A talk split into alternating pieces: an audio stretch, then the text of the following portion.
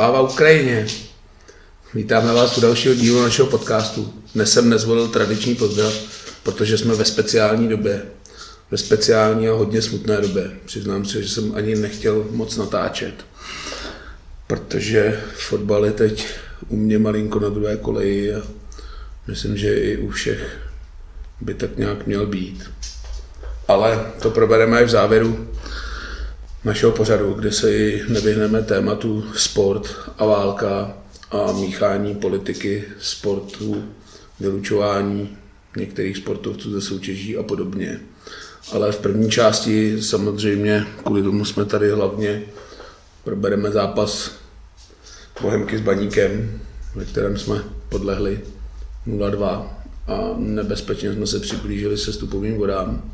A samozřejmě nebude chybět ani procházka po prvologových stadionech 23. kola Fortuna ligy.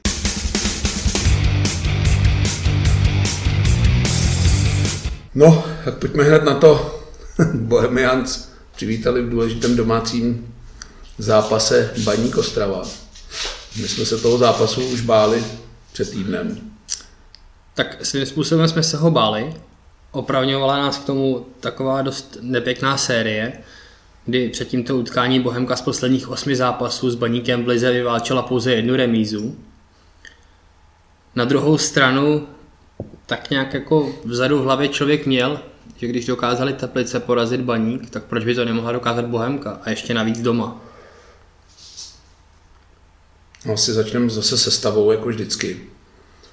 Já teda přiznám, byly tam pro mě některé překvapení absolutně nedovedu pochopit, proč nebo už jsme se o tom bavili fakt několikrát, jo, že já nebudu tady Luďka Klusáčka nějak do řeči jako odvolávat nebo něco mu vyčítat, ale prostě chápu, že hráči mají bordel v hlavě v tom, že prostě předvedeš dobrý výkon. Třeba teď se bavím Křapka, třeba na je podle mě jeden ze tří nejlepších hráčů Bohemky a v domácím zápase sedí na lavice, no. což tomu moc nerozumím a nechápu, jak ty hráči pak si můžou v lavách sumírovat, že bojují o nějaký místo, předvedeš výborný výkon a stejně ti to nepomůže dostat se do sestavy, takže z toho podle mě musí být malinko zmatený a jsem z toho zmatený i já. My jsme tady o tom spolu vedli debatu, než jsme začali natáčet, že bychom se teďka opakovali, tak já to zkusím bezkrátce schrnout. Prostě pokud Křapka nebyl zraněný, tak absolutně nechápu, proč nehrál. Jediný, co mě jako napadá jako nějaký legitimní důvod, tak jestli třeba se bál trenér Klusáček, já nevím, rychlosti, dejme tomu Kuzmanoviče nebo někoho z toho středu hřiště. Na druhou stranu si nemyslím, že by Honza Vondra byl úplně o tolik rychlejší teda. Jako mezi nimi dvouma asi není úplně diametrální rozdíl. Honza Vondra, nemám s ním taky problém, ačkoliv mi u něho chybí absolutně jako ofenzivní nadstavba nebo založení útoku. Jeho prostě první myšlenka je odkopnout balon, což Křapka měl podle mě výrazně lepší. Nebyl takový odkopávač na tribunu, jak by řekl klasik. A byl i silnější podle mě v osobních soubojích a ve vápně při standardkách nebo při vysokých balonech je podle mě platnější, ale nevím, co k tomu trenéra vedlo. Nutno taky říct, že myslím, že on za Vondran na Slávě nehrál z důvodu karetního trestu, takže možná byl z jeho výkonem a Luděk Klusáček spokojený a po vypršení karetního trestu plynul a vrátil do sestavy. Jenom taková drobnost, která mě jako zaujala na té sestavě. Nebo další věc, Honza Kovařík, nevím, jestli je zraněný, nebo co se děje, ale na Slávy podle mě jeho asi nejlepší výkon Bohemce, nebo jeden z lepších. Po těch hrůzách, co teda předváděl, to nebylo úplně těžký tu leťku zvednout, ale i tak je to prostě, jo, každý ten hráč z toho zápasu si odnese nějaký pocit. A prostě když někdo hraje blbě a hraje a pak najednou zahraje dobře a pak nehraje, tak je to divný a ničí to takovou týmovou hierarchii podle mě, protože to samozřejmě vidí i ostatní a pak se vkrádá taková ta otázka, kurva, já nevím, co mám dělat, abych se dostal do toho základu a dostáváme už se k té komunikaci, nekomunikaci mezi trenérem a kabinou, nevím, no. Jsou to takové překvapení, co mi bliknou na mobil před zápasem a úplně mi praští do voka. No. Třeba křapku jsem v sestavě čekal téměř 100%. Já jsem taky počítal, že po výkonu na Slávě bude křapka v základu. Eh, Na levé straně nastoupil David Bartek, taky po dlouhé době. Pro mě taky velký překvapení, protože, a on to i zápas pak potvrdil, že Barťasovi, nevím, jestli tahle role úplně sedí, ale strana Barťas Honza Vondra patřila v tom zápase k hodně velkým slabinám Bohemians. Bylo to průchozí místo rozhodně. Já jsem třeba osobně čekal, že David Bartek půjde ze hry už o poločas, ale těch adeptů tam bylo víc. Třeba ten Duvaníčka bych střídal ve 30. minutě, k tomu se zase ještě ale dostaneme. Ale jak říkám, no, zase jako nabídka na té lavičce nebyla tak zážná, prostě Jo, když pak člověk vidí, jak se zabaník rozcvičuje za bránou, Almáši, Hrubý, jo, a tyhle hráči, tak se podívá na Bohemku a tam v podstatě do ofenzivy jsme neměli vůbec co nabídnout, protože Matěj Koupka, při vší úctě k němu, už jako ne, nepočítám, jako že by náhradník měl něco zvednout nebo něco dokázat a v podstatě po vystřídání, kdy nás ještě šel Uvu a Matěj Koubek, tak už jsem neměl jakoukoliv víru, že budeme schopni nějak ten zápas vrátit nebo zdramatizovat. Teď si trochu přeskočil, já se vrátím ještě před zápas. Uh, musím se přiznat, že vzhledem k té sérii a vzhledem k postavení v tabulce, když se podíváme, že Bohemka se plácá ve hře o záchranu, baník je bez problémů čtvrtý, pátý flag, tak kurzová nabídka sáskových kanceláří udělala z Bohemky favorita zápasu, což absolutně nechápu. To jako hlava mi to nebere. Nikdy mi to taky nejde do hlavy, ale jako kurz na baník byl... 3,1. No, to je prostě dárek podle mě. Nevím, v jakým jiném zápase by byla pravděpodobnost kurzu 3 a vyšší jako lepší sázka. No, to je něco podobného, jako když Voky, já nevím, hrál 3 na Zutínově, byl na její kurz, já nevím, 2-4, tak to je prostě dárek. Nevím, jak to počítají, nebo co šlo zákulisy, nebo nešlo, ale jako kurz na baník 3 je podle mě hodně velký dárek. Když jsi přišel na stadion, co jsi řekl na trávník? Nebo trávník? Ale o trávníku jsem nic nečekal, protože všichni víme, jak na tom je. Dokonce bylo i mírný překvapení, protože jsem čekal, že to bude horší, ale asi prospělo, že už dlouho nebyly žádné srážky, ale ten trávník je prostě tragický. A I na té hře to bylo vidět. My jsme se tam s Honzou Krojem, tímto zdravím, o tom několikrát bavili během prvního poločasu a poločasové přestávky. Ale paradoxně vždycky se říká, že jako čím horší terén, tím to pomůže víc tomu horšímu týmu, ale já jsem přesvědčený o tom, že Bohemce to strašně uškodilo, protože nevím, jestli říct takový to klasický kliše, že hráči baníku byli šikovnější, takže si s tím poradili asi líp, což bylo vidět, ale my jsme prostě nebyli si schopni přihrát. Já nevím, já už jsem pak začínal od 20. minuty počítat takový ty útoky, kdy jsme si dali tři a více přihrávek za sebou, ale vážní přátelé, dělal jsem si čárky, ale ani jednou. tři souvislé přihrávky za sebou do nohy jsme si prostě nedali. Je to neuvěřitelný, ale je to tak. Co říct k prvnímu poločasu? Tam není moc jako co rozebírat. Ale byla to taková oboustranná holomajzná. Přišlo mi to, já teď asi zase asi přeskočím už k výsledku. Pak se můžeme bavit o individuálních výkonech, ale prostě za mě to byla oboustranná holomajzna stejně jako v Teplicích. Baník byl takový jako víc asi na míči, šikovnější, ale že by jako nás nějak mačkal nebo něco. Já mám pocit, že v půli byly střely na bránu 1-0 pro Baník. A to ještě ta střela Baníku byla taková jako nestřela. Takže za mě oboustranná holomajzná a v půli jsem říkal, že to skončí buď 0-0, nebo kdo dá gola vyhrál. Což se teda potvrdilo. A opět paralel zápasu na Slávy, v Teplicích, prostě holomajzná, kdy my jako do zádu hrajeme celkem zodpovědně, pak prostě uděláme fatál, jak by řekl Bedla, fatální chybu, kterou si v podstatě ten gol dáme sami. Ať už v Teplicích prostě neuhlídáme hráče na zadní tyči, necháme úplně samotného, nebo na Slávy necháme projít center, hráč sám na malém vápně. Teďkon Tonda Vaníček za mě absolutně nepochopitelný. Nevím, co ten frér má jako v hlavě. Jo, jak jsem říkal, že nebudu kritizovat, tak zrovna Tondu Vaníčeka tenhle zápas kritizovat budu, protože ten mě neuvěřitelně sral, ale celý zápas nešlo jenom tady o tu chybu.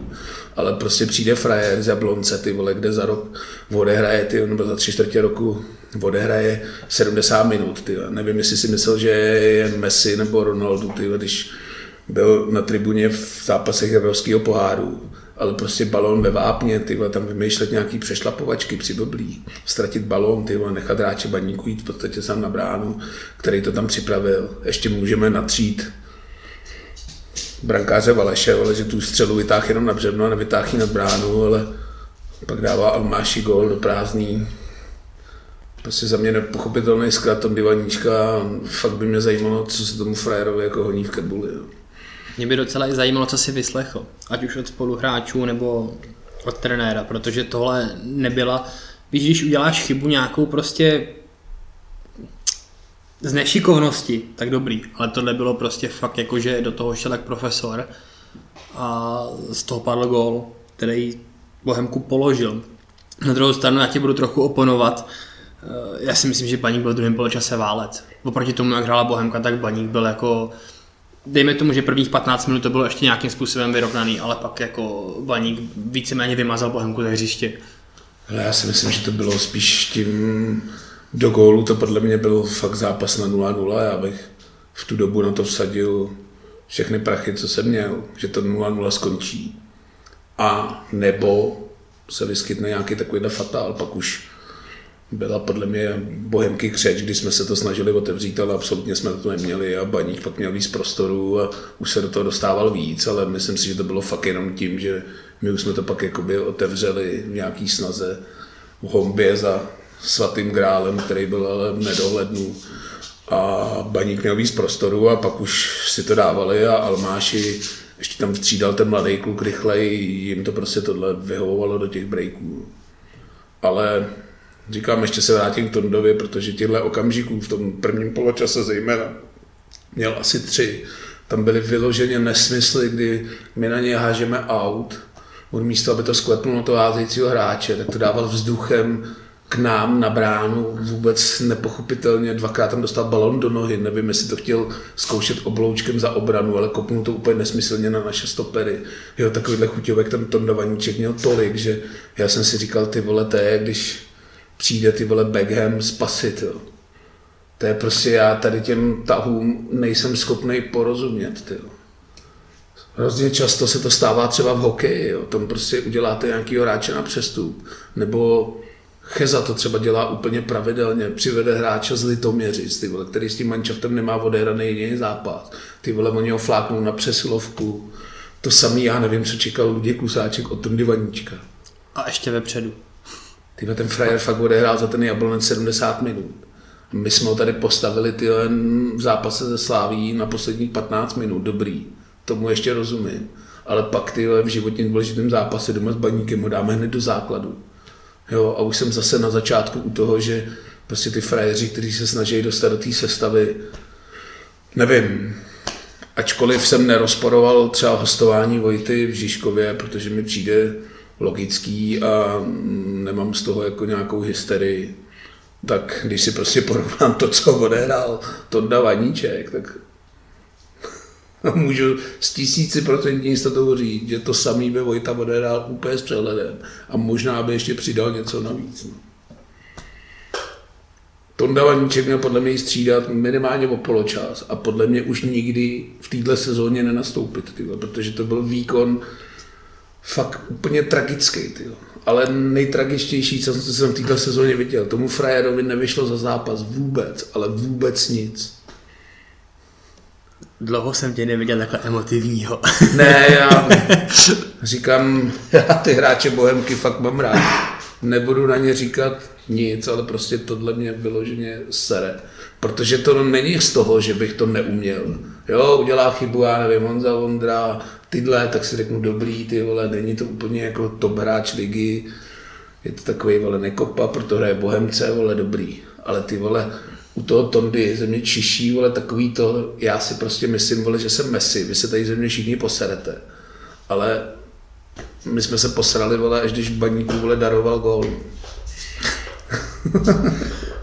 Hezky vystížený. Nevím, co ještě k individuálním výkonům říct. No. Já teda bych natřel někoho jiného ještě k tomu. A to je Petr Hronek. Úplně nesmyslná červená karta. Po druhý žlutý. Mimochodem byla to první červená karta Bohemky v sezóně. Já nechápu, proč, proč na toho Fréra hrabe. Ten borec to na té laně přifilmoval. O tom žádná, to bylo vidět prostě z televize na 15 záběrech, že si tam prostě skládal jak šraňky. Ale ty vole, proč na něj sáhá? To bylo úplně zbytečný, úplně mimo hru. To jako, to mi hlava nebere. A nejde o to, že se tím jako víceméně naprosto anulovala jakákoliv šance Bohemky na to ten zápas vyrovnat. Ale Petr Hronek nebude moc hrát příští zápas a to je daleko větší průser, než to, že se nechal vykartovat zápasy s Baníkem. Tohle prostě mi hlava nebere, jak tohle může udělat. Já se teď asi taky rozohním. Je pravda, že neměl jsem odvahu si ten zápas pak pustit v televizi, viděl jsem ho jenom živě, ale po té červené kartě jsme tam u Honzy Kroje koukali na mobilu, takže jsem to viděl, tenhle inklinovaný okamžik. Já jsem schopný pochopit tisíc červených, co tisíc, milion červených, když je to nějaký souboj o něco, o balón, jo, jdu tam o vteřinu pozdě, trefím nohu, dobrý. Nebo při výskoku ho vezmu loktem do hlavy, dobrý, stane se, je to nekoordinovaný. Ale prostě když běží balón k rohovému praporku, Teď já i vidím, že v podstatě jsem i pomalejší, běžím okolo hráče. Nevím, no. je to prostě nesmysl. A je to strašný průser, protože já teď asi řeknu i kacískou myšlenku, my i kdybychom hráli v 11, tak jsme to asi nevyrovnali, jo. nebo téměř se 100% jistotou, protože tam fakt nebylo jako z čeho, ale tímhle ten mančav prostě totálně potopil. Nevím, jestli teda za to dostal nějakou pokutu od Luďka, nebo jestli si něco vyslech od kluků. Nesmyslná červená, prostě zákrok úplně ohovně, nic by to neřešilo. Jo. I kdyby Petr Hronek kolem toho hráče profičel, tak získal balón u rovýho praporku, kde bylo dalších čtyři hráči baníků ve vápně, takže by z toho nebylo lauter nic. No. Prostě taková červená úplně na píču. No. to není kacíská myšlenka, to je jako holej fakt, že prostě dobře, úplně jako jednoduše statistika hovoří, takže Bohemko za celý zápas nevystřelil na bránu, což jako logik, z logiky věci prostě nemohl hrát gól, že jo. A říkám, to bylo někdy v 80. minutě, takže čertvem to, že prostě v tom zápase už se nic jako nestalo díky tomu, nebo nejenom díky tomu, ale prostě ten zápas to nerozhodlo. Ale říkám, tam je podle mě daleko důležitější to, že Petr Hronek nebude moc hrát v Olomouci, a vzhledem k tomu, že prostě je jedním z nejlepších střelců Bohemky a do té ofenzivy, ať se nám to líbí nebo ne, tak prostě je, je to klíčový hráč, který se nechá takhle úplně debilně vykartovat. Já jsem moc zvědavý, jak bude vypadat naše ofenzivní fáze v Olomouci, kdo tam vlastně bude hrát. Protože jestli nastoupí ten Davaníček, no tak tak to rovnou vypnu ten fotbal. Bez komentáře. Petr Hronek hrát nemůže. Pušky vypadá, že prostě pořád není OK. Matěj Klubek je totálně mimo uh, Michael Ugu, tak to jako vůbec neřeším, to podle mě není hráč do ligového kádru. S čím my tam chceme hrát, tak to mi fakt hlava nebere. A když přeskočíme všechno, my se koupíme ve sračkách, regulárně se koupíme ve sračkách, Teplice jsou před náma, Pardubice za náma mají o zápas míň. No. No, to byla další otázka. Co jsem tě chtěl zeptat, jestli jsme už v prdeli, nebo ještě úplně ne. Jako upřímně, já moc nevím, čeho se chytit. Jo, tam uh, Míra Držmíšek v tom prohlášení pronesl, že dostáváme méně gólů než na podzim. Což je pravda, ale jedním dechem dodal, že prohra 0-1 a 0-5 je v podstatě úplně to samé, což má naprostou pravdu. Jo, pro psychiku třeba možná i ta prohra 0-1 nějakým nešťastným gólem je horší, než dostat bůra na slávy. Asi není, ale už jsme to tady říkali u těch debaklů, že je to v podstatě úplně bůř, si prodaješ 1-0 nebo 5-0. No. Ten řev pak těch fanoušků je větší, když teď už se řve i při výsledkách 1-0. Já teda za mě vůbec nevím smysl tohohle článku, proč to vůbec vyšlo, nebo koho to napadlo, ale zase jakoby cítím ten tlak, ať už z toho fora nebo se sociálních sítích, kde furt všichni baží po nějaký komunikaci. Já do prdele furt nevím o čem my jako chceme komunikovat. To má jako v pondělí udělat Darek tiskovku, řízele jsme úplně v píči, máme dva body na záchranu, nevíme, co s tím dělat. hráči budou zítra vole běhat tři kilometry vole ovály, nebo já nevím, co má říct. Přestupní okno je zavřený, tam už se nic udělat nemůže. To, že Darek asi nenaleje 100 míčů do Bohemky je celkem zřejmý, už po té době asi už snad úplně všem. Mimochodem tohle je jediný pozitivum zápasu s Baníkem, že po zápase už fanoušci vyvolávali doopravdy ty pravý výníky a ne furt nějaký obezličky s mírou držmíčkem a tady tím. Takže možná tohle je jediný jako pozitivum, že už konečně fanoušci objevili a našli ty pravý výníky tohle marazmu. Ale to je asi na další debatu. Takže pojďme se bavit, jediný, o čem se můžeme bavit, je odvolání trenéra. Jinak s tím manšaftem už nic neuděláme. S tím je potřeba se smířit, nikdo už přijít nemůže, může přijít amatér, ale předpokládám, že amatér, který by spasil Bohemku v první lize, nevím, jestli teda existuje, možná někde jo, ale úplně ho nevidím, takže o tom se nemusíme bavit. No a můžeme se bavit o odvolání trenéra Klusáčka. Za mě nejsem přítel tady těch odvolávání. Nemyslím si, že Luděk Klusáček by byl tohohle vidník, protože všichni si pamatujeme, že cirka před tři čtvrtě rokem s tímhle v podstatě samým manšaftem, možná ještě o něco slabším, držel 13 zápasovou sérii bez porážky, za což jsme se všichni tady plácali po ramenech a Kluďka Klusáčka jsme vyvolávali až do nebe prostě sportovní svět, jo, já tam vždycky čtu i takový ty srovnávání s firmou, že ve firmě neodvádíš dobrý výkony, tak tě prostě vyhoděj. Úplně si nemyslím, jo, už tady jeden frajer, který srovnával řízení státu s řízením firmy byl a taky to úplně neklaplo. A prostě sportovní klub není firma, ať se na mě nikdo nezlobí, to, že někam přijdu a řeknu, ty tady vyrobíš tolik matek, vole, tolik šroubů, namontuješ tolik vejfuků vole, do Škodovky a já ti to můžu změřit a mám objektivní výkon, jo, tak tam se to dá poměřovat. Ale ve sportovním světě je těch proměněných tolik, že se tam prostě nedá nic naplánovat. No, prostě to tak je a bude to. Jako já nevím, podívejte se na Barcelonu, jak je na tom. Prostě každý klub prožívá lepší, horší období. No bohužel, nebo bohužel, prostě objektivně je potřeba říct, že Bohemka, pokud bude mít rozpočet takový, jaký má, tak těch špatných období bude zažívat mnohem víc než dobrých. To je prostě objektivně daný. A sport, ačkoliv se stávají zázraky typu Leicester, tohle, ale nestávají se zase tak často a prostě ten sport o penězích je, co si budeme nalávat. Prostě když ty prachy nemáš, tak nemůžeš dlouhodobě působit nahoře, ne úplně nejvejš. To tak prostě je a je potřeba se smířit s tím, že nebo aspoň všechny dosavadní zkušenosti s dárkama za dobu, co jsou Bohemce, naznačují to, že Bohemka nikdy nebude patřit k nejbohatším klubům v lize. Minimálně možná do té doby, než postavíme stadion, nebo já nevím, co se musí stát, nebo jestli Abramovič, když teď pustil Chelsea, ale v České republice jsou taky uvalený sankce, takže ten nás asi taky nekoupí. Gazprom do nás už prachy taky nedaleje. Nevím, jedině Andrej, že by se mu zdělalo bohemky, ale to by zase všichni řvali, že je to Agrofert. Takže prostě žádný takovýhle mega miliardář není na obzoru, takže já fakt nevím, o čem furt chceme debatovat. Jo. Teď je to podle mě celkem jako zřejmý, že v nejbližší době Bohemka prostě ligu nevyhraje. A pokud to nikdo nechápe, tak můžu dělat tiskovku každý druhý den, klidně ji můžu udělat v poledne, v 6 večer, v 10 a furt to bude o tom samém.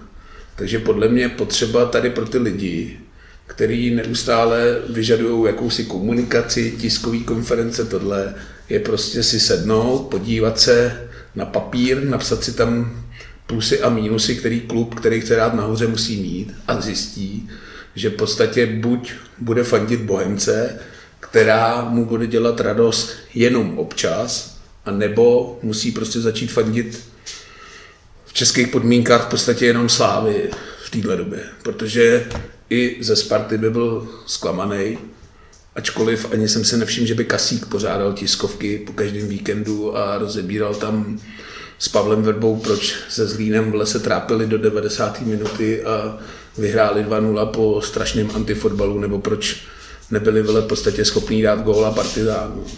Ani tam jsem si nevšiml, že by Sparta měla tiskovku každý den a vysvětlila to fanouškům. No. Prostě to tak je a je potřeba se s tím buď smířit, nebejt vole jak ubrečená 15 letá holka, vole, která poprvé dostala krámy a neví, vole, co si s tím má počít. Prostě jsme bohemáci, vole, a od jak je to daný. Jo, já nevím, jestli Bohemka někdy byla velkou klub, byla 4 roky a to bylo asi tak všechno. Pak nás uvařili na černých fondech a od té doby se prostě také plácáme, vole, 30 let, i když tu Darkové nebyly. Jo. Takže já furt chápu tu nostalgii na to, že v 83. jsme vyhráli ligu, měli jsme 12 hráčů v repre, dobrý, ale před tou dobou hovno a po týdle čtyři nebo pětiletý době zase hovno. Takže já nevím furt, jak to někoho může překvapit, aby vést míry. Nevím, jestli všichni ty fanoušci, co na tom fóru kritizují, začali fandit Bohemce v 83. roce. Já teda ne, protože mi byly 4 roky, takže jsem ještě Bohemce nefandil. Nebo možná už asi v skrytu duše, ano, ale ještě jsem si to úplně neuvědomoval. ale prostě od té doby já nevím, co kdy Bohemka kdy uhrála. Já jestli si vybavím, já nevím, když jsme po podzimu byli druhý pod Petrželou, asi největší úspěch. S Ovtychem jsme jednu chvíli byli čtvrtý nebo pátý. No, od té doby, co byli jsme jednou v semifinále poháru a jednou jsme byli dva zápasy v baráži o to, aby jsme hráli pohár. No, tak. Prostě je potřeba být bohemák v dobách dobrých i zlých. Přiznávám, že těch zlých je víc, Těch dobrých nás ani moc nečeká, podle mě, ale je potřeba být chlápa, postavit se k tomu trošku čelem a kurva fandit, ať se děje, co se děje. No. Jinak fakt doporučuju dvě zastávky vedle, tam se teď vyhrává. No. to bylo hezký schrnutí. tak já to trochu stáhnu zpátky k tomu zápasu ještě. Ještě se chceš o tom bavit. no, to, už to, se to netýká vyloženě fotbalu, ale za prvý před eh, zápasem dostal Pepa Jindřišek dres eh, s číslem 295, což znamená, že odehrál za Bohemku 295 ligových utkání, čímž se stal klubovým rekordmanem. A i hned poté vlastně prostřednictvím Petra Koukala dal ten dres do dražby, Myslím, že od té doby, co natáčíme, to je dneska v úterý večer, tak ještě je tam nějakých 6 dní. Ten dres, co jsem koukal naposledy, byl někde na 40 tisících a veškeré ty peníze z toho tak budou tam, kam směřují asi všechny finanční sbírky teď. Výborný a... gesto od Pepy a hlavně mu chci pogratulovat, protože ten milník je neuvěřitelný. Pepa, ačkoliv i kdyby tohle milníku nedosáhl, skončil někde třeba pět zápasů pod tím, tak je ohromná legenda Bohemky ačkoliv to není bohemák jako David Bartek od malička, tak ohromná legenda klubu a i tím jeho příkladem, jak prostě v těchto letech se dovede připravit, ta houževnatost, prostě takový synonymum bohemky, prostě úžasná věc a Pepa si to zaslouží a pro mě jako navždycky zůstane zapsaný mezi největšíma legendama bohemky. A teď to stáhnu trochu úplně jinam. Eh, byl tam konflikt v hledišti mezi fanoušky baníku a pořadatelskou službou, eventuálně pak následně policií. A ten moment mě hrozně zaujal, když tam vyběh vlastně Honza Laštůvka z brány, do toho kotle něco zařval a během dvou vteřin to prostě bylo po konfliktu. Což mi připomnělo právě trochu Pepu, který takhle kdysi krotil už několikrát fanoušky Bohemky, že Honza Laštůvka musí mít jako obrovský jméno, obrovský respekt mezi fanouškama baníku, protože co si budeme povídat, to nejsou jako úplně křehký kluci a Honza je tam jako zpracoval jako hodně rychle. Hele, já při těchto konfliktech vždycky jako kroutím hlavou. Nevím, podle mě, když teď to pyro bylo i zákonem jako povýšený, já nevím, jestli je to trestný čin, nebo nejsem právník, úplně jsem to nestudoval, ale vím, že byly zpřísněny nějaký tresty za pyro, pro mě teda nesmyslně, protože pyro podle mě k fotbalu patří. A, ať se na mě někdo zlobí, neznám jakoby případ, nebo si nevybavím, kdyby fakt někdo jako schořel, nebo se zapálil, nebo já nevím co, jako podle mě se nikdy nikomu snad s tím pirem jako nic nestalo. Nebo... Tam jediný průšvih jakoby v neřízený technice je, že to nějaký debil začíná házet mezi lidi, nějaký ty prostě petardy a takovéhle věci. To vím, ale i tak si nepamatuju, že by někdy někoho odváželi vole, do nemocnice na A, do někoho, vole, že byl zraněný pyrotechnikou. Já si, pamatuju, já si to nepamatuju. Já si pamatuju, že na Spartě takhle tehdy hodili tuším nějaký holce, že to hodili. Jo, to byl ten prasklý ušní bubínek. No. No. Dobrý, to byl taky jeden z mála případů. No ale ty podle mě vznikají v tom, že to pyro tím, že se zakazuje, tak je v podstatě neřízený a možná kdyby to fanoušci měli nějakou formou dovolený a bylo to nějak řízený, tak to tak dojde. Ale abych se vrátil k tomu incidentu, já pak ještě navážu ještě jednou věcí na tohle téma fanoušků. Za mě je to úplně neuvěřitelný, ale vždycky koutím hlavou, že vůbec nerozumím tomu, co jakoby chce ta policie s těma pořadatelema jako dokázat tím, že jdou do toho kotle baníků si vytáhnout toho frajera, který použil to pyro. Jo, já nevím, co čekají, jestli jako myslí, že jim tam všichni udělají uličku a řeknou, hele, tady ho máte, vemte si ho, vole, je to kokot, použil pyro. jo, tam, kdyby se na to dalo sázet, tak prostě jak už tam vlezou čtyři pořadatelé, tak už je prostě úplně jasný, že nastane konflikt a bude rvačka. Tečka. Jestli toho fréra znají, určitě jo, když tam pro něj jdou, tak si na něj po zápase vole počkám u brány, tam ho seberu, ačkoliv za mě je to furt nesmyslný, nevím proč, ale pokud to tak má být, tak si na něj počkám, vole, až budu po fotbale, seberu ho u brány, vole, odvezu ho na výslech, nebo já nevím, co s ním dělají, ale ty vole, během zápasu tam lítnou do kotle, vole, baníkovců, no nevím, no, co by to jako mělo udělat. No. A další věc je ta, že teď jsem zaznamenal v konkurenčním podcastu v Zajícovi, myslím před měsícem, tam řešili, že zrovna to byli taky chachaři, prostě před sedmi rokama přepadli auto opaváků, kradli jim vlajku a tu pak zapálili nebo obráceně vyvěsili ve svém kotli a ty vole těm frajerům za to hrozí sedm let. A když si vezmu, přesně jak tam říkal Ondra Novotný, ty vole za, já nevím, jestli jste viděli dokument v síti, ty vole podle mě věc, která je asi tak 300 milionkrát nebezpečnější pro společnost. Frér, vole, který balí vole 12 holky, ty vole, dostane podmínku a chacharům za to, vole, že se nikomu nic nestalo, jenom je Jo, v tady v té komunitě prostě ty fanoušci, když jedou, na pumpě, vole, přijede 20 chacharů, všichni ví, o co jde, vole, tu vlajku jim podle mě dali i bez bytky, takže nevím, jestli se tam něco stalo, prý tam bylo nějak trošku poničený auto nebo něco, prostě podvezou vlajku, ty vole, sedm let je docela palba. Ale nejsem právník, nevím, jak je to tam organizovaná, neorganizovaná skupina, ale přijde mi to jako, když si porovnám borce, vole, který přes internet, vole, balí 11 letý holčičky, tak toho frajera bych zabil, vole, a tomu dají podmínku a fanouškovi vole za ukradení vlajky, což podle mě pro společnost není vůbec nebezpečný.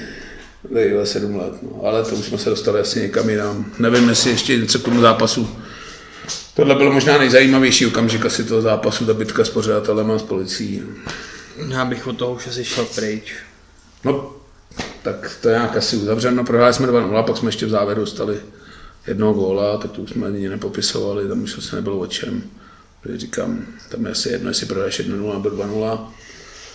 No a docela důležitý zápas jsme na 21 bodech. Za náma jsou Pardubice, tuším, o dva body. A o zápas méně. Mimochodem, kokoti, kterým my jsme dali 6 bodů, což je podle mě taky kardinální průser. Nutno si říct, že sestupuje jeden přímo a zatím podle průběhu druhé ligy to vypadá, že baráž bude hrát jenom 15. No, takže de facto máme dva body na barážový utkání. Pardubice nevím, s kým mají ten zápas s Libercem. Nevím, nevím. To s Libercem Dělíčku, mám pocit. Ale zároveň ztrácíme 4 body na 11. a 5 bodů na 10. Na 9. Dokonce Olomouc kde teď hrajeme, takže v podstatě můžeme snížit ztrátu na 9. na 2 body. Hmm. Na to jsem zvědavý. Má si zápasu teda Kolmouci. Jak jsem teda říkal před Sláví, že marně hledám nějaký pozitivum, který by nás mohlo nasměrovat ke třem bodům.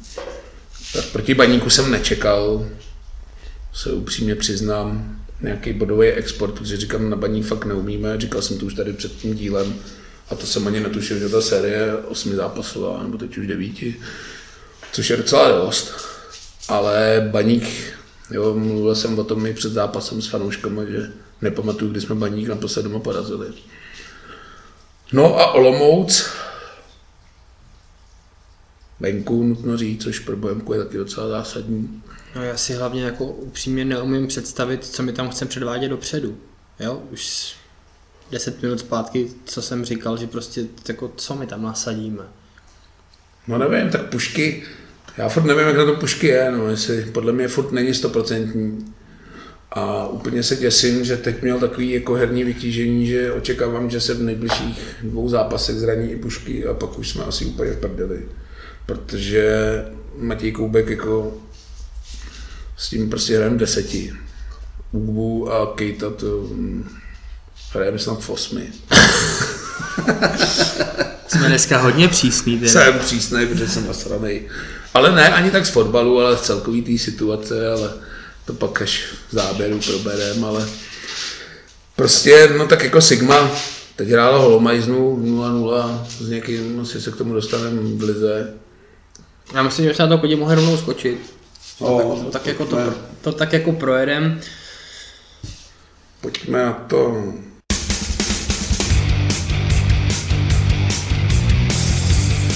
Já to tady Nevím, jestli úplně jako ty výsledky. Máme ambice s Folomouci vyhrát, já si myslím, že bod o tamtud by byl jako naprosto zlatý. Já teda musím říct, že já mám Folomouci jako uchvatnou sérii, že pokaždý, když jsem tam byl, tak jsme hráli jedna jedna. Vždycky. No ty vole, tak to ti koupím lístek. Já jsem s. Na vlak. A pojedeš povinně. To já nevím, jestli úplně jako chce. Jako přemýšlím o tom, ale... Asi... Ne, já se přiznám, že na těch výsledkách Bohemky mám teď jakoby taky svoji zásluhu, protože tím, jak jsou ty omezení a nenapadlo mě, že moje dcera, který přezdíváme v naší fanouškovské skupině Štístko, nechodí teď na fotbal, protože nemá pernamentku, netušil jsem vůbec, že by jevila jakýkoliv zájem s náma na fotbal chodit s Jirkou, takže příští rok už jí mít bude. Ona ji teda nepotřebuje, protože jí sedm, ale teď jak je to omezení, tak jsem vůbec nevěděl, jestli ji tam pustí nebo nepustí. Teď už teda omezení nejsou, což je další skvělá zpráva pro fotbal. Od včerejška tuším, nebo ode dneška byly zrušený, takže už můžu do dělíčku pět tisíc lidí, což je skvělý. I teď už to bylo hodně znát, i když hlava mi nebere ten zadrátovaný kotel, ale budíš, asi to tak muselo být, nechci to nikomu vyčítat. Ale je otázka, jestli vůbec nějaký lidi přijdou po těch výkonech. Ale podle mě není důvod. Prostě Bohemka fanoušky potřebuje a kdy jindy než teď. Prostě jo, zbývá, nevím, nějakých sedm kol do konce plus nadstavba, nebo šest kol do konce. No, tak pojďme, kurva, teď fandit, dohnat kluky k záchraně a žabomyší války s Darkama můžeme pak v klidu přes léto odehrávat. No, teď asi na to není úplně prostor a navíc se teď jako vůbec nic nevyřeší. No. Protože už jako s tím nejde nic dělat. No. Mimo odvolání trenéra si myslím, že žádnou jinou šanci nemáme. Ale pojďme na to 23. kolo. Tak Slovácko, Boleslav, 2-1. Já jsem ten fotbal viděl a musím teda říct, že Slovácko, mimochodem, teda začnu ještě odinut. Eh, mladý Boleslav skončil Karel, Karel Jarolín. Boleslav přivedla Pavla Hovtycha, oblíbence vršovických fanoušků. Nespadnu kámen ze srdce. Já musím říct úplně to samý teda. Já mám Pavla Hovtycha hrozně rád, ale přiznám se, že na Bohemce už bych ho asi nechtěl. He, tak to takový to fanouškovský, o tom se bavíme, že vždycky jako na ty horší věci se zapomíná a vzpomíná se na ty dobré věci. Jo, to jsou vždycky ty hospodské debaty o vojně, kde nikdo nebude vyprávět, že půl roku tam šuroval schody, nosil starým cigára, snídaní a jo, byl v úvozovkách šikanovaný a všichni vzpomínají pak na ten druhý půl rok, kdy chodili do města Kalit a byli ty mazáci a tohle dělali těm, no, takže vždycky na ty horší věci se zapomene, ale za Pavla Hovtycha jsme hráli otřesný fotbal téměř každý zápas. A to je otázka pak, no jestli jako, sice jsme hráli nějaký 6. 7. flag a teď je otázka, jestli chceš hrát 7. flag, aby se na to nedalo koukat, anebo jestli chceš prostě hrát fotbal, který občas bude stát za to, občas bude stát za hovno, nebo 12. No. Já chci hrát sedmý flag a fotbal, na který se dá koukat. To bych si přál taky, ale mám pocit, že nejsme úplně schopni tohohle rozpoložení dosáhnout. Nicméně Pavel teď začal porážkou, i když Boleslav dlouho vedla. Boleslav dlouho vedla a musím říct, že v tom zápase mi přišla zpočátku lepší. Slovácko pak dalo, tam udělal chybu tuším Everton, který jsme tady minule chválili, protože to je fakt jako hráč, kterýho bych si jako hrozně přál na Bohemku. Samozřejmě tam je to asi finančně trochu jinde. Udělal minulou na středu hřiště, eh, Jurečka dal svůj 11. gol v sezóně a srovnal vlastně po těch tahanících, který měl v zimě ohledně smlouvy, oni snad přiřadili do Bčka, tuším, nebo to, tak to byl snad jeho první gol na jaře. A... Podle mě jeho první zápas je to pod základu. Ne? Mm, to nevím, to bych chtěl hal teďka. A pak Slovácko vyrovnalo, ta hra se přesunula na druhou stranu, Slovácko dostalo prostě půdu pod nohy, bylo lepší.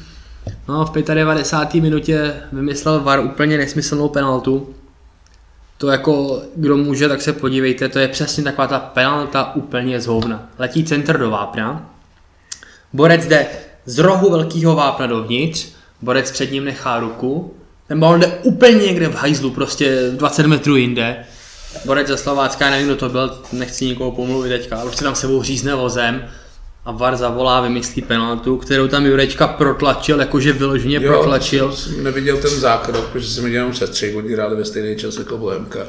Takže jsem pak večer viděl sestřih, ta penalta byla tady se štěstím golmaný. No to byla golmaný, vyrazil do šibenice, jako to byla... Jurečka druhý gol. Jurečka druhý gol, 12. gol v sezóně a je nejlepším střelcem ligy v tuhle chvíli. Což jen tak mimochodem Almáši dal 11. gol proti Bohemce a je na druhém místě, takže tady ty dva kluci jsou v čele e, tabulky střelců ligových, což je asi velký překvapení. A v zásadě tam jako není nikdo, kdo by je měl extra ohrozit, možná Ondra Linger ze Slávy, ten má 10 gólů. Otázkou je, kdyby tady zůstal třeba Kuchta, jestli by těch gólů měl víc, ten dal za podzim 9, další už nepřidá.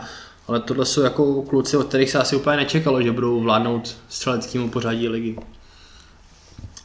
A ještě jsem k tomu chtěl říct, že eh, Slovácko mi přišlo, oni čtyři zápasy po sobě nedali gól a na nich byla vidět jakoby ohromná křeč a až po tom Jurečkově gólu vlastně, tak už to Slovácko trochu připomínalo ten mančav, který jako na podzim válcoval všechny. Tak třeba se probudí a polezou vejš. Jsem na to zvědavý, fakt jako... My jsme tady probírali na tom fotbale, že Baník a Slovácko jsou taky jako hodně zvláštní a podle mě nezávidí hodně situaci, že jsou v takovém jako tabulkovém váku, bych to nazval. Že prostě na tu horní trojku jim prostě hodně schází a na tu druhou, na toho sedmýho nebo šestýho, šestýho, je tam strašná díra, takže oni v podstatě si myslím, že teď do konce sezóny už nebudou asi hrát úplně o nic. No. no tam jako... Trošku jsem to přičítal, jestli Slovácko se malinko nesoustředí na ten pohár. No já si myslím, že oni by se tam mohli jako mezi sebou ten pohár nakonec porvat, protože kdyby ten pohár vyhrál, já nevím, tam je Sparta tam je, kdyby ho vyhrála Sparta, tak pojede do poháru čtvrtý z ligy a to už teda jako to čtvrtý místo má kurva váhu, že jo. Nakonec mezi sebou se třeba porvou o Evropu. A tak samozřejmě nevíme, jak dopadne Molkap, ale tam by to mohlo být podle mě jako zajímavý. No, další zápas, který jsme sledoval s napětím na live sportu v Dělíčku, byl Jablonec se Slovanem kde Jablonec taky let, což nám úplně nevyhovovalo, když já jsem fakt přesvědčený, že Jabloncem se si o záchranu tát nebude. Ne, Jablonec, říkáme to tady každý týden, Jablonec je prostě jinde. I když na druhou stranu je fakt, že říkáme to každý týden, Jablonec tam stále je. jo, jo, je to pravda, já si tě tam téměř každý kolo, jestli Petr je v klidu. Ale... Podle mě naprosto v klidu.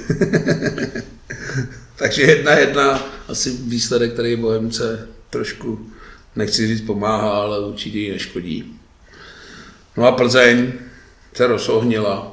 Válec. Ty 4-0. Opravdu válec, ale. Milan Havel, nádherný gol. Jo. Úplně přehledem. Pardubice taky úplně neoplývají extra formou. Pardubice byly úplně nebohý, ale úplně. To jako, až mi jich bylo trošku líto, ale jako ten den, myslím si, že kdyby hrál proti Plzni kdokoliv, tak dostal rychtu, jako Plzeň je zválcovala, to bylo hmm. fakt jako nechci tady vynášet úplně superlativy zrovna na Plzeň, já ty kluky úplně nemusím, ale tyjo, to bylo gala představení. 4 pro Plzeň nezvyklý výsledek, hodně gólů, většinou vydávají gól. Hmm. Taky se bavíme furt o tom, že Plzeň na ten titul nemá, ale... Zatím tam vysí krásně. Stejně jako u Jablonce musíme říct, že pořád tam je. A docela podle mě znervozňuje, hlavně Spartu. No, to teda. No, nedělní hodně důležitý zápas pro Bohemku. Sigma doma s Teplicema. No, myslím, že Teplice si přijali pro bota a odvezli si ho. 0-0 Holomajzna. Jo, Holomajzna. I když podle sestřihu Sigma si víc hry, nějaký šance tam chytil, tuším spálil. Sigma, ze, Sigma víc ze hry, ale Teplice říkám, podle mě si tam Jirka Jarošík přijal pro bota a odvezl si ho. A tím bodem se dostali před Bohemku. Slávie musela pak odpovědět na výhru Teplic a Hradec celkem asi spláchla 5-1, i když, co jsem viděl se střih, tak téměř 100% úspěšnost střelecká. Já se přiznám, že tady o tom zápase nevím nic kromě výsledku, takže no. bych vařil z vody. Jenom taková poznámka, co jsem někde zahlíd na síti, že Standa Tecel dal víc gólů než levá noha Ložka. Bez komentáře tady k tomu. 5-1 dominantní, jo, tak Slávě asi si zatím jde, si myslím. Další zápas, důležitý pro Bohemku, asi to teď budu říkat u všech, když jsme šli z dělíčku, tak jsem říkal, že zase nastává situace jako u Chezy každý rok, kdy čím se blíží závěr ligy, tak musím fandit víc a víc mančaftům, až mi to jako sere. Teď už v podstatě abych fandil půlce ligy fotbalový. Karviná Budějovicema. 2-2, hodně zajímavý zápas. Přelévalo se to tam z jedné strany na druhou. Kdyby se mě zeptal před zápasem, tak ti řekl, že tam Budějky musí vyhrát. Jo, vzhledem tomu, jak se ty manšafty prezentovaly na jaře, tak bych prostě řekl, že Budějky tam musí vyhrát. Ale Karviná prodala poměrně sympatický výkon, 2-2. Otázka je, jestli v jejich situaci bod něco řeší. No. Neřeší podle mě nic, no, to už potřebuju za tři docela pravidelně. No. Jenom taková perlička k Budějovici, my jsme tady řešili majitele, tak teď vyšla na jeho zpráva, že nemá na výplaty, protože měl všechny prachy v Bank. Nevím, jestli to někoho úplně překvapí, ale toho frajera se podle mě nadějem ještě jako hodně velkých věcí. No a na závěr kola, jak už jsem předeslal, Sparta se Zlínem. Nečekaný trápení Spartanů. Utrápený zápas. 1-0 vedli. Na druhou stranu tohle prostě dělá velký tým, že dokážou ten zápas, ve kterým se jim, ne, ve kterým se jim nedaří, kdy jsou hrozní, tak to prostě dokáže dotáhnout do třech bodů. Já vím, no, ale po podle mě trapným výkonu s Partizánem, kdy celý tři dny do neděle Spartěni Burcov, jak se omluví fanouškům za vypadnutí, tak asi podle mě Spartanská obec nečekala, že bude na tribunách trnout ještě v 89. minutě, že se z Línu kopne a vyrovná. Úplně to nesvědčí. Opět legendární rozhovor s trenérem Vrbou po zápase. Když tak si to někde najděte. Otázka, tuším, byla ve smyslu, jestli jsou v pohodě tak mu Pavel Vrba řekl, že v pohodě jsou, proč by neměli být v pohodě. Načež mu redaktor opáčil, že na jaře úplně pohodový výsledky nepředvádí. mu Vrba odsek po Vrbovsku, že si to musí zhodnotit jako novinář sám, co na to neptá. Takže podle mě taková klasika, že přesně na těchto pozápasových rozhovorech s Pavlem Vrbou se přesně pozná, jak ten tým je v pohodě nebo není a Sparta úplně v pohodě není. No. No, tím bych to asi uzavřel. Všechny výsledky, co jsme asi potřebovali v tom kole, nečekaně dopadly. Ale říkám, fandit osmi mančaftům ze 16 mě fakt nebaví a doufám, že už z toho utečeme.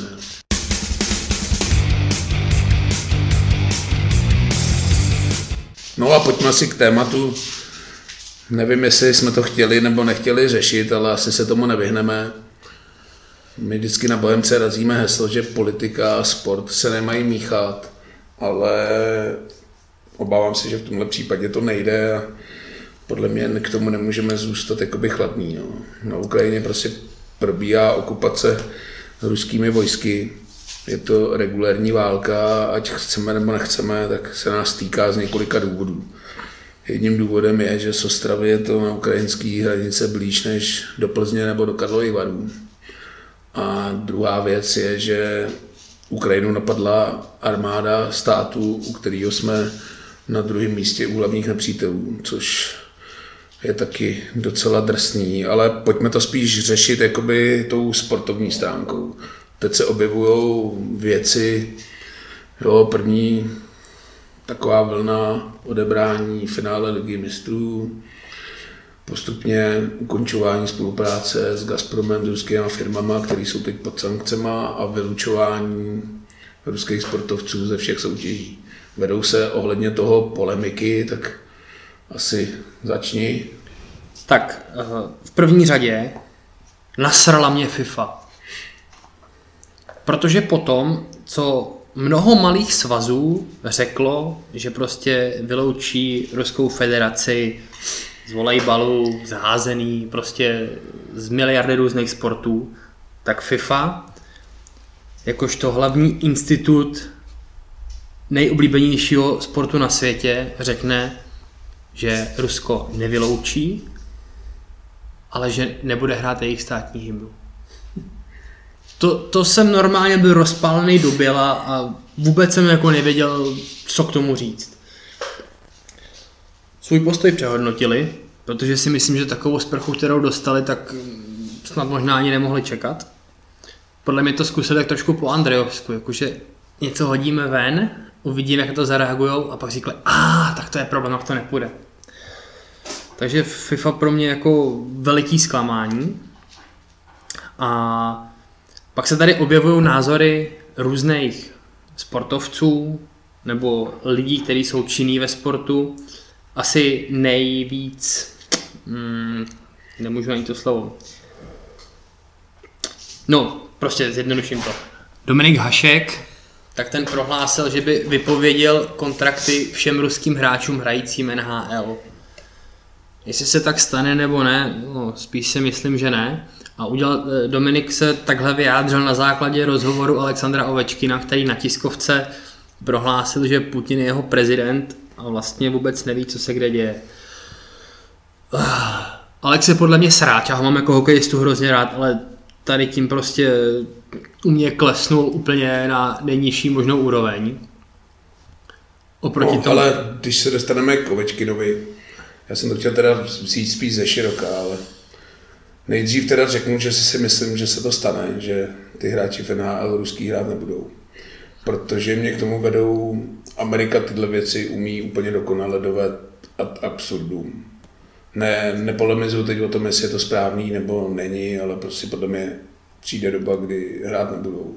Už se vyjadřují hráči jako Wayne Gretzky, že Fedmontnu by nechtěl žádný ruský hráče a podobně. Myslím si, že to k tomu dospěje, tím, jak bude ten konflikt na Ukrajině eskalovat. Ale když si nakouk třeba Ovečkina, jo, to je podle mě ukázkový případ toho, že prostě politika a sport souvisí. A je to úplně jednoduchý důvod. Jo. On se teď bude ohánět tím, že je sportovec, že není politik a že se do toho nechce míchat. Jo. Za mě je úplně neuvěřitelný, že nebyl schopný si stáhnout z Instagramu fotku s Putinem do dneška, to úplně nerozumím, hlava mi to nebere. Ale kurva, když bylo v Rusku před volbama, on zakládal hokejový tým, vole, komanda Putina, to nebyl sportovec, byl to úplně stejný sportovec, jako je sportovec teď a do té politiky se sral, takže teď se z toho nemůže vyvinit. Jo, může říct, nevím, těch případů je hodně, Rubibov napíše do kamery, žádnou válku, prosím, stačí, nemám s tím člověkem vůbec žádný problém. Jo, kolektivní vina je hrozně strašná věc. Já ji v několika případech, téměř v 99 případech ze budu odsuzovat. Ale ono to kurva jinak nejde. Prostě probíhá válka a není čas vole zjišťovat, kdo je kdo. Jo, budu parafrázovat trišky, ale prostě tohle si může pak vyřešit po té válce, ale ty režimy, zejména ruský a všechny tady ty totalitní, ten sport, chtě nechtě, spíš chtě, využívají k té propagandě těma výsledkama a, a zejména úspěchama se ohání, dávají je na odiv, že to je díky tomu systému a tady tomu, takže ten sport s tím souvisí. A prostě já to tady ani neberu jako kolektivní vinu, ale prostě to beru z toho důvodu, že ty ukrajinský sportovci, ať by chtěli, tak se těch soutěží nemůžou účastnit úplně stejně jako ty Rusové, protože vole proti ním válčí na Ukrajině. Tak nevím, proč by se kurva Rusové měli účastnit soutěží. Ať se jich neúčastnějí, ať vole napíšou na Instagram, že Putin je čurák a že se proti němu postavit a rozmíchat vole nějakou revoluci, nebo já nevím, je otázka, jestli to vůbec chtějí. Protože co si budeme povídat, tady ty ovečky nové mají na sociálních sítích mnohem větší dosah. Cokoliv řekne ovečky, se dostane k tisíckrát víc lidem, než to, co plácne vole Miloš někde na nějaký tiskovce, protože Miloš má na Twitteru vole asi 50 tisíc sledujících a ovečky tam má několik desítek milionů. Takže v tomhle případě to podle mě úplně oddělit nejde. A prostě tohle je tak neskutečná věc, že já vůbec kroutím hlavou, že si něco takový může stát. V životě bych si nedovedl představit, že já nevím, 70 let po největším masakru v historii země, druhé světové válce, se ještě naděju toho, že někde 300 kilometrů od mých hranic bude ty vole bouchat bomby a někdo válčit jenom kvůli tomu, že někdo je prostě magor a má vlhký sny o velký Rusy. To je asi tak celý, co bych k tomu možná dodal. Říkám, politika a sport by se míchat neměly, ale tohle úplně není politika, to je prostě válka. Jo, můžeme si stokrát tady nakládat, že nemá si cenu nosit na fotbal vole vlajku Babiše Čurák, protože to jsou nějaké politické ideje, ve kterých soupeříme a o tom politika je, ale tohle má trošku větší přesah a je to podle mě nejen válka o Ukrajinu, ale válka o celý demokratický svět a tak by to lidi měli brát a já děkuji všem, kteří se tomu zúčastňují, projevují svou náležitost, přispívají, pomáhají humanitárně uprchlíkům, je to takový ten důkaz, že český národ, ačkoliv si o něm nemyslím téměř nic dobrýho, tak v těchto krizových dobách se vždycky umí semknout a umí za to vzít a to je úžasný a snad to rychle skončí a bohužel se na nás ty, ty katastrofy hrnou. Jo, z jedné sračky covidový jsme se dostali do druhé sračky ještě horší Bůh ví, jak to bude. Já doufám, že to nabere rychleji spát a že se snad někdo buď v Rusku probudí, nebo spolupracovníci toho skřeta zastřelej, ale zatím si je nepouští moc k tělu. Dostanou se k němu jenom přes 20 metrů dlouhý stůl.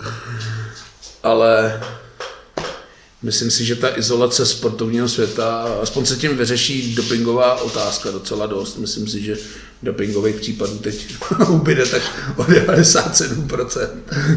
Tím, že se nebudou ruští sportovci účastnit. No. Říkám, slouží pak propagandě a já teď říkám, ještě jsme se bavili o tom Alexovi, nevím, jestli rodinu má v Rusku, jo. není to úplně jednoduchý. Jo.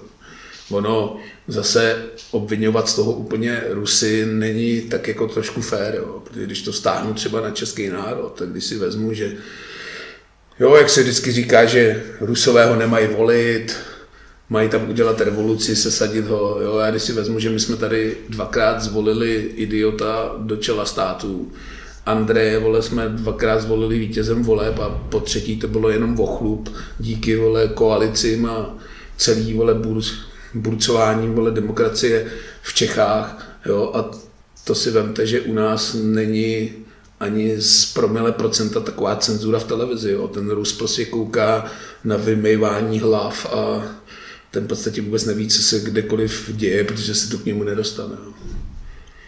Takže zas tak jednoduchý to taky není.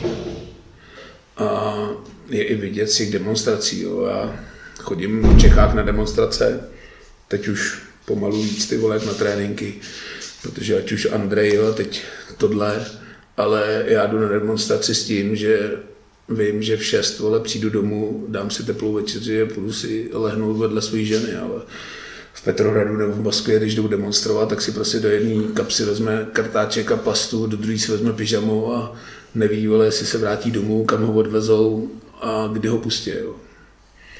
Takže tohle, ale říkám, to už se bereme, já jsem to chtěl spíš vzít jako z toho sportovního světa, aby jsme to úplně nevynechali, protože samozřejmě nejsme hluchí, nejsme slepí a vidíme, co se děje. No, pojďme, příští díl snad bude veselější, až budeme povídat o vítězství nad Sigmou, ale říkám, ta hysterie, co se teď děje, jakoby na foru Bohemky je pro mě úplně nepochopitelná, protože pak člověk fakt při těch záběrech v televizi zjistí, že ten fotbal je prostě jenom zábava a mělo by to tak zůstat. A tady se to hrotí pomalu už do nějakých jako fyzických kontaktů a k tomu bych nerad dospěl. Doufám, že nedospějeme. No. Kdo chce, tak může na Sigmu jet, protože už skončily ty covidové nesmysly, takže na stadion už může kdokoliv. Já teda na Sigmu nejedu, ne protože bych byl typem fanouška, že když se vyhrává, tak na to sedu, ale pan táta slaví 65, takže budu muset přinést tuhle oběť, ale na další zápas doma určitě půjdu. Vezmu i štístko. Hrajeme s boulí, takže to jsou jasný tři body. Třeba u nás Pavel ho v těch nechá. No, tak aby jsme končili nějak pozitivně, tak hlavně zachovat chladnou hlavu a nemyslet si, že Bohemka je pupek světa, že prohrou s baníkem 2-0 končí svět a budeme si to hodit na Ruselák. No, tak daleko asi nejsme. Použiju parafrázi mého kamaráda Gambáňa, který vždycky po každém průsedu Chezi říkal s takovým lehkým úsměvem, no co, Spartě asi kvůli tomu fandit nezačneme.